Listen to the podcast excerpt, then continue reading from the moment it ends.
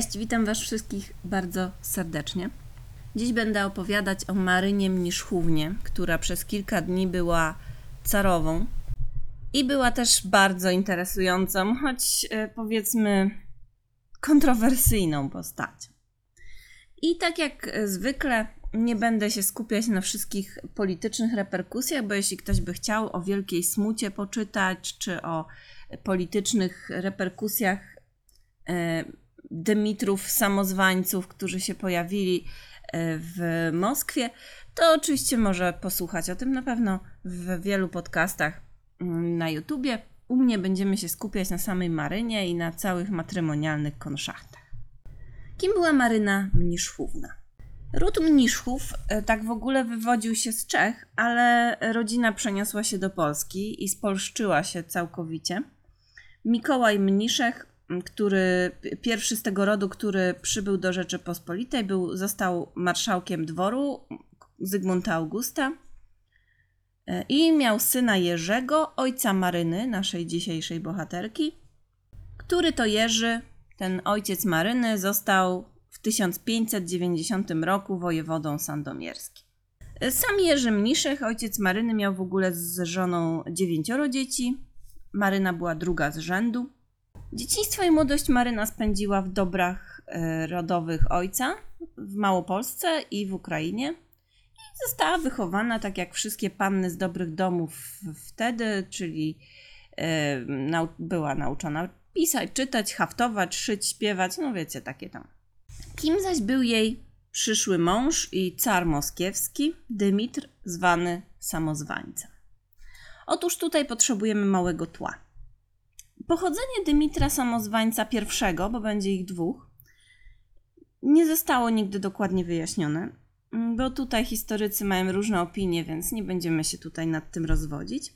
Przeważa jednak pogląd, że był on pewnym mnichem, mm, Grigorijem Otriepiewem. W Polsce znalazł się w taki sposób, że przebywał na dworze księcia Adama Wiśniowieckiego, gdzie właśnie Maryna mogła go zapoznać. Podróżował Dymitr Samozwaniec, czyli być może mnich Grigori, do króla Zygmunta III Wazy. No ale o co chodzi? Otóż Dymitr Samozwaniec podawał się za carewicza Dymitra, za syna cara Iwana Groźnego, który rzekomo miał ocaleć cudownie, ponieważ tak naprawdę carewicz został zamordowany przez siepaczy Borusa, Borysa Godunowa. Ale oczywiście Dymitr Samozwaniec, czyli nasz być może mnich Grigori, podawał się jako cudem ocalały jednakowoż carewicz. Sam Dymitr Samozwaniec podobno nie odznaczał się specjalnie urodą. Piszą, że był nieduży, rudawy, o twarzy zeszpeconej dwoma brodawkami i jednym ramieniem nieco wyższym i że był awanturnikiem w skali niezwykłej. Tak podaje przynajmniej Jasienica. Oczywiście, koleś, który podaje się za, za ocalałego cudownie carewicza, szybko znalazł możnych protektorów, którzy dla własnych celów postanowili tę sytuację wykorzystać. Najbardziej zaangażował się właśnie ojciec Maryny, naszej dzisiejszej bohaterki, Jerzy Mniszech, ponieważ yy, koligacenie się z prawowitym następcą carow, carowskiego tronu otwierało przed polskimi magnatami olbrzymie perspektywy. Oczywiście ci, którzy pomogą samozwańcowi zdobyć e, rzekomo prawowity tron, no, będą liczyli na korzyści nie tylko materialne. Liczono, że znajdą e, się także zwolennicy Dymitra w Moskwie, bo były osoby wrogo nastawione do panującego w Moskwie cara Borysa Godunowa, który nie był członkiem dynastii i przechwycił władzę po śmierci potomków Iwana Groźnego. Rzekomy carewicz dosyć sprytnie wykorzystał niechęć do Godunowa, obiecując swoim zwolennikom oczywiście złote góry, gdy tylko odzyska prawowity tron po Iwanie. No i między innymi tu dochodzimy do celu. Jerzemu Mniszchowi przyrzekł, że poślubi jego córkę Marynę i że wypłaci mu milion złotych. przekaże klejnoty koronne, no i oczywiście wszystko to dopiero jak zostanie carem. Gdy carewicz y, znalazł się w granicach państwa moskiewskiego, przyłączyły się do niego masy chłopskie, którym obiecywał, że uwolni ich oczywiście od wyzysku, no bo wiemy, że chłopi to mieli przerąbane.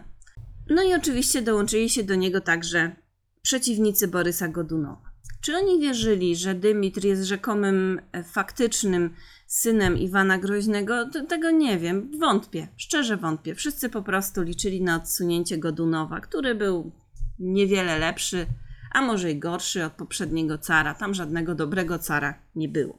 Ale e, o losie Dymitra Samozwańca za rozstrzygnął właściwie przypadek, bo Godunow nagle zmarł. I śmierć ta otworzyła samozwańcowi drogę do Moskwy. W stolicy wybuchło powstanie. Syn Borysa Godunowa i matka zostali zamordowani. I w czerwcu 1605 roku Dymitr Samozwaniec wkroczył triumfalnie do Moskwy. I uwaga, wdowa po Iwanie Groźnym, matka zamordowanego carewicza Dymitra Prawdziwego, z obawy przed tym, że jak go jak swojego rzekomego cudownie ocalałego syna nie rozpozna, to zostanie po prostu zamordowana. Publicznie roz, rozpoznała samozwańca jako swojego syna. Bądźmy szczerzy, nie możemy jej źle oceniać, ponieważ prawdopodobnie ocalała, ocaliła w ten sposób życie, jednocześnie osadzając na tronie uzurpatora. Odbyła się w Moskwie uroczysta koronacja, i władca natychmiast wysłał poselstwo do Polski po żonę Marynę, która została tam mu poślubiona per procura, czyli jakby bez obecności małżonka. Wyjazd do Moskwy Maryny się jednakowoż na początku opóźniał. Mimo nalegań męża, ojciec y, Maryny, Jerzy Mniszek, ciągle od, odwlekał wyjazd do Moskwy, próbując ugrać prawdopodobnie pieniądze. Ojciec kilka razy pisał do cara, że nie ma pieniędzy na podróż i gdy, dopiero gdy dostał 300 tysięcy e, złotych, zdecydował, że z Maryną ruszają. W międzyczasie także, dwa miesiące po tym ślubie, który odbył się w Krakowie bez obecności Dymitra, w połowie stycznia 1606 roku do króla przybył goniec z Rosji, który poufnie doniósł, że bojarowie chcą Dymitra Samozwańca, którego zresztą pomogli osadzić na tronie, jednak z tego tronu usunąć. No więc tym bardziej należało się trochę spieszyć. Być może ślub troszeczkę poprawi nastroje w Moskwie. Podróż jednak trwała dosyć długo. Maryna udała się do Rosji, ale z uwagi na to, że była ostra zima i drogi były w bardzo złym stanie, podróż trwała trzy miesiące. Orszak, który ruszył wraz z żoną imperatora do Moskwy, liczył przeszło, przeszło 3000 osób. I tutaj mamy relację wjazdu do stolicy Moskwy. Najjaśniejsza carowa jechała w karocy cesarskiej po złocistej, zdobnej w herby carskie. Cztery pary siwków jabłkowatych o grzywach i ogonach purpurą barwionych obyczajem perskim, niczym konie bojowe wiozły ją, a krzyk się podniósł, gdy carowa się ukazała. Suknia, suknia na niej, ramiona i pierś odsłaniająca biała, zdobna w klejnoty, co wedle obyczaju moskiewskiego nie przystało, zwłaszcza, że nie warkocze, a włosy wysoko upięte nosiła pod diademem. Działo się to 8 maja 1606 roku. Oto wjeżdża Polska carowa do Moskwy. Maryna została carową, miała, kiedy miała zaledwie 18 lat. Wspólne rządy małżonków już w Moskwie trwały jednak zaledwie kilkanaście dni, z czego większość spędziły, e, spędzili małżonkowie na uroczystościach weselnych. Donoszono Dymitrowi, że lud zaczyna się burzyć. Że burzy się, że Dymitr prowadzi rozwiązłe życie. Mało tego, sprowadził na Kreml córkę zmarłego dopiero co Godunowa, Ksenię, i zrobił z niej swoją nałożnicę, czyli miał jakby za nałożnicę córkę poprzedniego cara. Na dodatek nowy car wprowadził te wszystkie obrzydliwe zachodnie zwyczaje, które nie były mile widziane w Rosji. Skrócono obrzęd koronacji, który zwykle trwał około 9 godzin do zaledwie 3.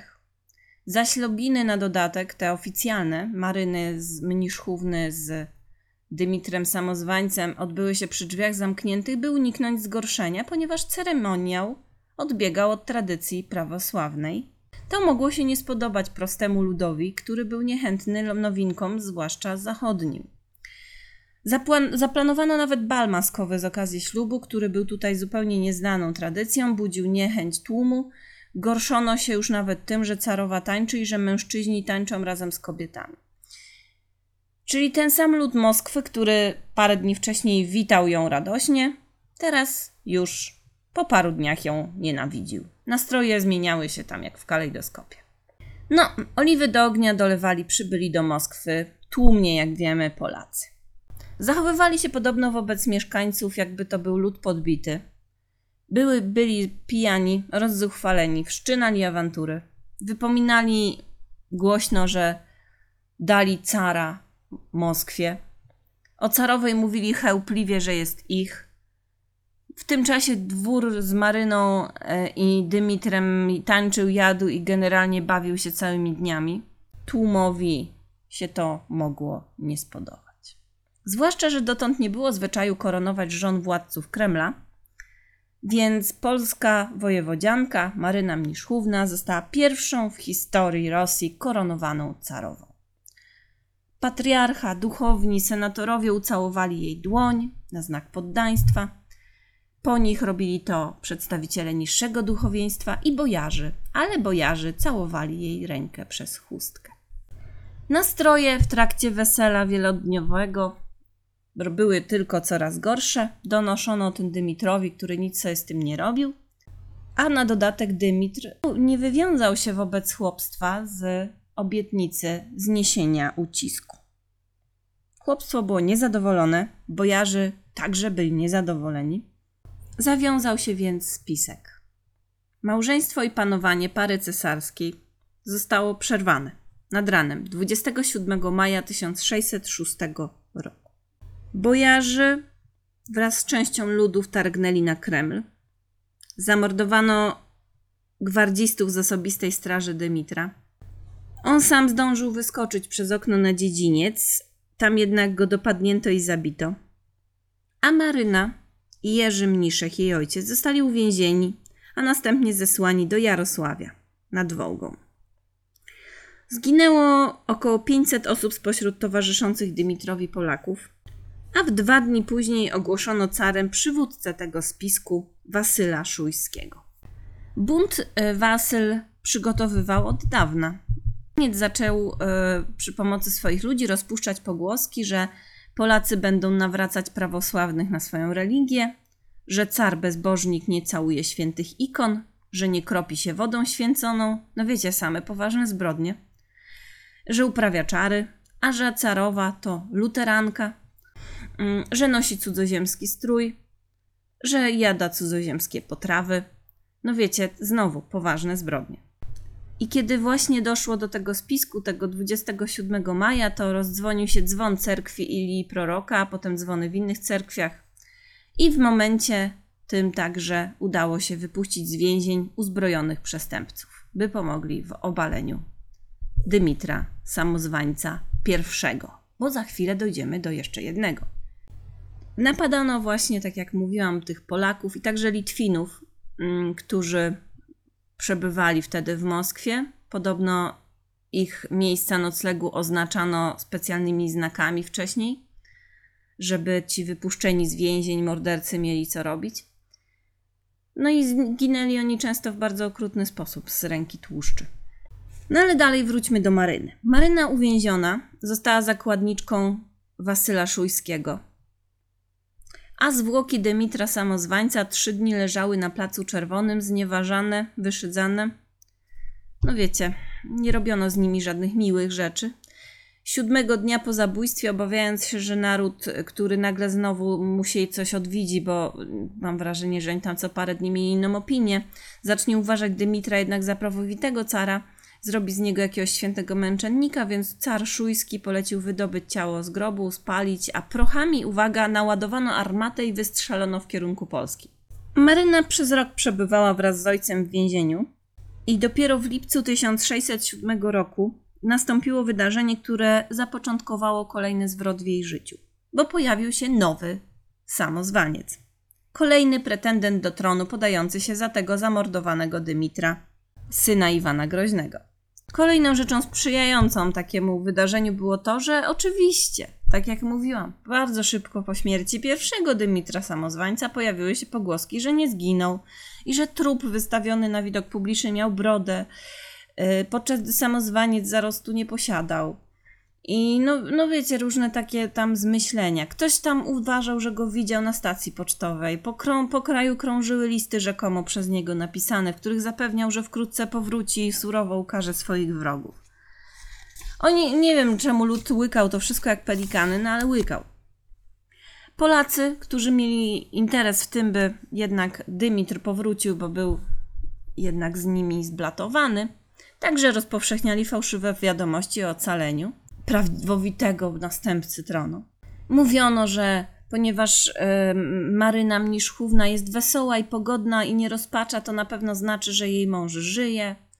No i panowało silne przekonanie, że jednak Dymitr przetrwał. Do tego stopnia y, nastroje się obróciły przeciwko y, Szujskiemu, że kiedy nawiedziły Moskwę dotkliwe E, mrozy i poniszczyły zasiewy, upatrywano w tym karę Bożą za podniesienie ręki na pomazańca, wiecie, prawowitego następcę tronu. A stronnicy Szujskiego z kolei te same kataklizmy tłumaczyli tym, że nie gniewem niebios oczywiście, ale tym, że zabity uzurpator mści się z zagrobu i z pomocą szatana czaruje kraj. Łopanie, no polityka na najwyższym poziomie. Dobrze, że na Tuska nie zwalili. No w każdym razie daremnie Szujski rozsyłał różne oficjalne obwieszczenia, tak zwane gramoty, głosząc, że zabity Dymitr nie był synem Iwana Groźnego, lecz szalbierzem, no i oczywiście heretykiem i czarnoksiężnikiem. I w ogóle prowadził od, rozwiązłe życie i no, zamierzał zniszczyć w Moskwie wiarę prawosławną, takie tam. I że miał układy z Polską i papieżem. No, nie pomogło, bo lud znowu zaczął wierzyć, że jednak tamten Dymitr, którego sami obalili, nadal żyje. No i co? I pojawia się drugi Dymitr, samozwaniec. Mówi, że jest cudownie ocalonym z rzezi, carem Dymitrem. Tylko tym razem była to zupełnie inna osoba, oczywiście. Był to na dodatek nieokrzesany prostak, w ogóle niepodobny do ani pierwszego, ani drugiego Dymitra. Nic nie wiadomo o jego pochodzeniu. Oszustwo było absolutnie zupełnie jawne. No nie dało się na to nabrać, no na litość boską. Nie przeszkodziło to jednak w tym, że otrzymał wsparcie kogo? No Polaków oczywiście, ponieważ, wiecie, Dymitr był po stronie Polaków.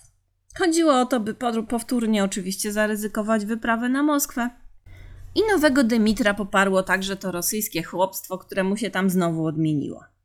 Cyrk na kółkach, i w 1608 roku wiosną wojska drugiego Dymitra Samozwańca docierają pod Moskwę. Zwolnieni zostają polscy jeńcy, w tym nasza Maryna Mniszchówna i jej ojciec. I udaje im się także dostać do miejsca, gdzie stacjonuje nowy Dymitr Samozwaniec. I wtedy ma miejsce scena, która rzuca nam bardzo jasne światło na osobowość Maryny, bo ta z jednej strony, by być może, tak jak poprzednio matka prawdziwego Dymitra rozpoznała swojego syna w samozwańcu pierwszym, tak tym razem Maryna rozpoznaje swojego męża w samozwańcu drugim. Rzuca mu się na szyję i bierze z nim ponownie ślub. Przecież niby już ślub mają, więc nie wiem po co, no ale się odbywa. I oczywiście również wojewoda Mniszech w zamian za obiecane klejnoty rozpoznaje byłego zięcia. No, z jednej strony, być może gdyby nie rozpoznał, tutaj daję cudzysłów, mam nadzieję, że go słychać, to może by go zaciukali, więc trudno mi to oceniać. E, z drugiej strony, no też mu się to opłacało. No jaki ojciec, taka córka mimo wszystko. I oczywiście szybko tracą przyjazny stosunek chłopstwa i ludności do rzekomego kolejnego Dymitra a raczej tego samego Dymitra w trzecim wcieleniu. No i co? W grudniu 1610 roku Dymitr Samozwaniec II zostaje znowu zamordowany. Tyle, że w międzyczasie Maryna urodziła Dymitrowi Samozwańcowi II syna. I kiedy Dymitr Samozwaniec II zostaje zamordowany, Maryna ucieka i wiąże się szybciutko z atamanem kozaków, Iwanem Zarudzkim. Ucieka tam z synem Dymitra Samozwańca, tego drugiego. I Iwan Zarudzki, ten ataman kozaków, razem z Maryną i jej małym dzieckiem próbują przechwycić władzę pod pozorem osadzenia na tronie wielkiego atutu, jaki posiadała Maryna, czyli syna samozwańca, ogłoszonego kolejnym prawowitym następcą Iwana Groźnego. Nie wiem, czy się nie zgubiliście, ale mam nadzieję, że nie. W każdym razie ja pierdolę, no, no co się tam w ogóle odzajączkowało. No i nie udaje się. Nie udaje się, bo Sobór Ziemski w międzyczasie, zanim Maryna z tym kozackim swoim trzecim e, ukochanym osadzi swojego syna na tronie, to Sobór właśnie wybiera nowego cara, Michała Romanowa, i niweczy te plany. Iwan, małżonek nowy Maryny, wycofuje się na południe Rosji, dro drogę swoją znacząc rozbojami i grabieżami. Osadza się nad Wołgą w Astrachaniu, gdzie próbuje przez chwilę utworzyć dla siebie i dla naszej polskiej maryny samodzielne księstwo. Ale jego kozacy, jak wiemy, wybitne osobistości to też na pewno były, wydają go władzom nowego cara. Wydają go wraz z Maryną. I tutaj tragedia dobiega ponurego końca. Jest rok 1614. Zarudzkiego Iwana wbijają w Moskwie na pal. Wieszają czteroletnie dziecko Marynę. Co jest już absolutną potwornością mimo wszystko, cokolwiek byśmy nie myśleli o całym tym wartym siebie towarzystwie. O niej samej wiadomo tylko tyle, że umieszczona została w lochu więzienia w Kołymie. Nieznane są szczegóły jej śmierci. Na pewno nie była to łagodna śmierć. Zginęła mając zaledwie 26 lat, mając za sobą bycie carową przez no, krótki czas, żoną dwóch Dymitrów, samozwańców i jednego kozaka. Ze strony polskiej po tej całej aferze nikt się po jej zwłoki ani po nią nie upomniał. Ani oczywiście po biednego dzieciaka. Zgodnie z legendą, Maryna podczas egzekucji swojego synka miała rzucić klątwę na ród Romanowów, bo jak wiemy, Romanow został tym nowym carem. Że zaczęliście rządy od egzekucji dziecka carewicza, a wasze rządy skończą się tym samym. Jak wiemy, skończyły się, choć nie wiem, czy prawdą jest rzucanie tego przekleństwa. Prawdopodobnie jest to jedynie legenda. Ale gdybyśmy chcieli, możemy wyprowadzić późniejszą tragiczną śmierć wszystkich Romanowów, aż do naszej Maryny, która rzuciła na nich klątwę. I taki był los polskiej carowej. No, nie możemy tu specjalnie oczywiście mm, rozwodzić się nad jej wspaniałymi cechami, tudzież yy, trudno oceniać całe to wydarzenie, ponieważ było to tak zajebiście skomplikowane, co się tam odwalało. Ale trzeba przyznać, że jest to historia awanturnicza. No i jakbyśmy się uparli, to możemy mówić, że mieliśmy kiedyś na tronie Polkę rządzącą Moskwą przez parę dni w czasie wesela. No ale wiecie. No i to tyle na dzisiaj. Do usłyszenia.